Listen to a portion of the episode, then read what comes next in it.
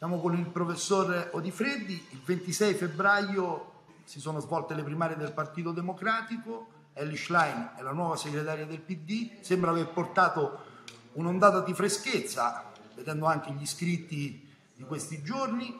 Eh, lei ci può dire i punti di forza e i punti di debolezza della nuova segretaria del Partito Democratico?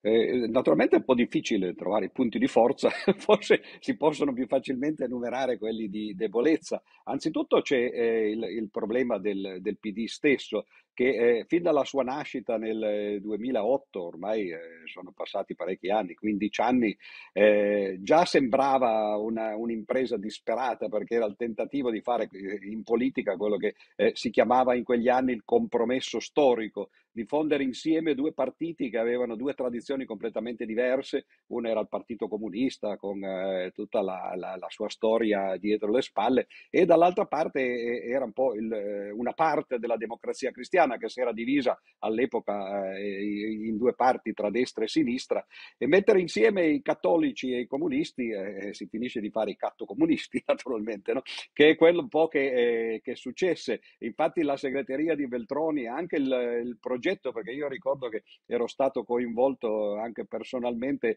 eh, nella stesura del manifesto, era tutta una serie di ma anche. Eh, siamo, siamo, laici ma anche vicini al Vaticano, eh, siamo eh, eh democratici ma anche vicino agli Stati Uniti no? e così via. E soprattutto c'è stata una scalata al partito da parte di Renzi eh, che ha cambiato completamente i connotati che ancora potevano esserci di, eh, di sinistra. Ed è che eh, la Schlein ha fatto esattamente la, la, la stessa operazione cioè eh, arrivando dal di fuori, eh, non essendo addirittura nemmeno iscritta al partito, eh, quella che si chiama in altri campi una scalata. No? Poi c'è stato il pasticcio, secondo me, cioè il fatto di separare gli iscritti eh, dai simpatizzanti.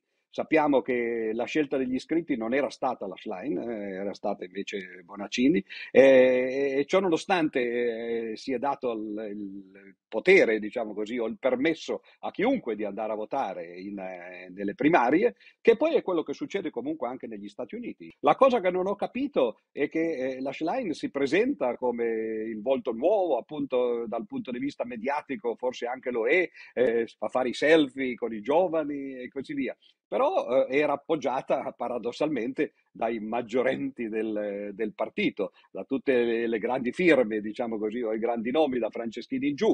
E, e questo è molto sospetto. Se uno vuole ca- cambiare un partito, eh, difficilmente lo fa con le stesse persone che l'hanno eh, comandato e guidato negli ultimi tempi. L'idea che ci sia un partito progressista con un segretario che è cittadino americano, cioè, eh, mi, mi, mi fa quasi drizzare i capelli. Cioè, non c'è nessuna colpa nell'essere cittadini americani, però quando uno poi fa politica forse dovrebbe rinunciare. No? Proviamo a immaginare, per esempio, se ci fosse in Italia un partito il cui segretario fosse cittadino russo.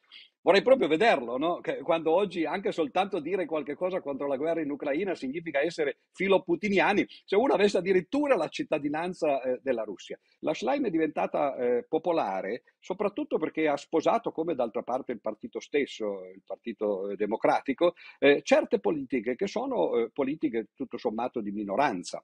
Ora, eh, i diritti delle minoranze naturalmente eh, sono, sono, fondamentali, soprattutto in un, un, partito progressista, però se uno vuole prendere i voti è chiaro che deve sostanzialmente rivolgersi eh, alla maggioranza, la politica deve essere estesa il più possibile.